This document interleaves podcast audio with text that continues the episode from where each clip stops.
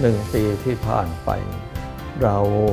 มันต้องใช้บุญนะมีอายุผ่านไปแต่ละวันละวันละวัน เรารู้แต่ว่าเราเนี่ยต้องกินอาหาร ถ้าไม่กินอาหาร เราจะไม่มีแรงสำหรับที่ดำรงชีวิตอยู่ได้ อีกส่วนหนึ่งคืออาหารใจนะอาหารของใจก็คือบุญ กายมีอาหารเลี้ยงคือข้าวปลาอาหารเป็นคำคำใจก็ต้องมีอาหารเลี้ยงคือบุญ ที่เราสร้างมาในการที่จะเป็นคนเนี่ยมันต้องใช้บุญเยอะนะ จากสัตว์กว่าจะได้มาเป็นคน สิ่งที่คนทุกคนจะต้องรู้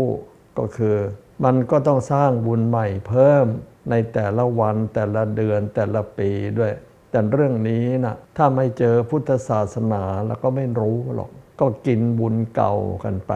ก็เหลือแต่ว่าของใหม่ชาตินี้เนี่ยเราได้ทำมาเท่าไหร่ เพราะฉะนั้นใกล้จะสิ้นปีนะหาทางที่จะเพิ่มบุญเก่าให้กับตัวเอง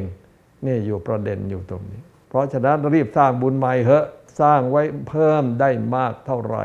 มันก็ดีเท่านั้นนี่มุมมองของชาวพุทธนะ ว่าจะแฮปปี้หรือจะเป็นสุขปีใหม่ ต่อไปได้ก็บุญคือต้นทุนที่อยู่ข้างหลัง เพราะฉะนั้นโดยทั่วไปแล้ว เดือนธันวาระดมชีวิตจิตใจสร้างบุญทบทวนด้วยตัวเองว่าตัวเองที่ผ่านมาเนี่ยสร้างบุญอะไรมาทั้งปีมั่ง แล้วยังขาดอะไรมั่ง แต่ปีนี้โควิดก็หาวิธีเอาก็แล้วกัน คือทำทานให้ได้เต็มที่ จะทำทานด้วยวิธีไหนไปดูเอา แต่ต้องทำส่งท้ายปีเก่าต้อนรับปีใหม่ทำทานให้ได้เต็มที่ รักษาศีลให้เต็มที่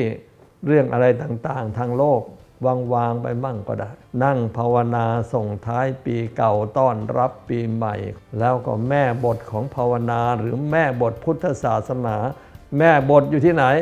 แม่บทอยู่ที่ธรรมจักสวดธรรมจักจนเห็นธรรมใกล้จะส่งท้ายปีเก่าแล้ว นับแต่วันนี้ไปสวดให้ได้อย่างนี้ จะได้สุขสันต์วันปีใหม่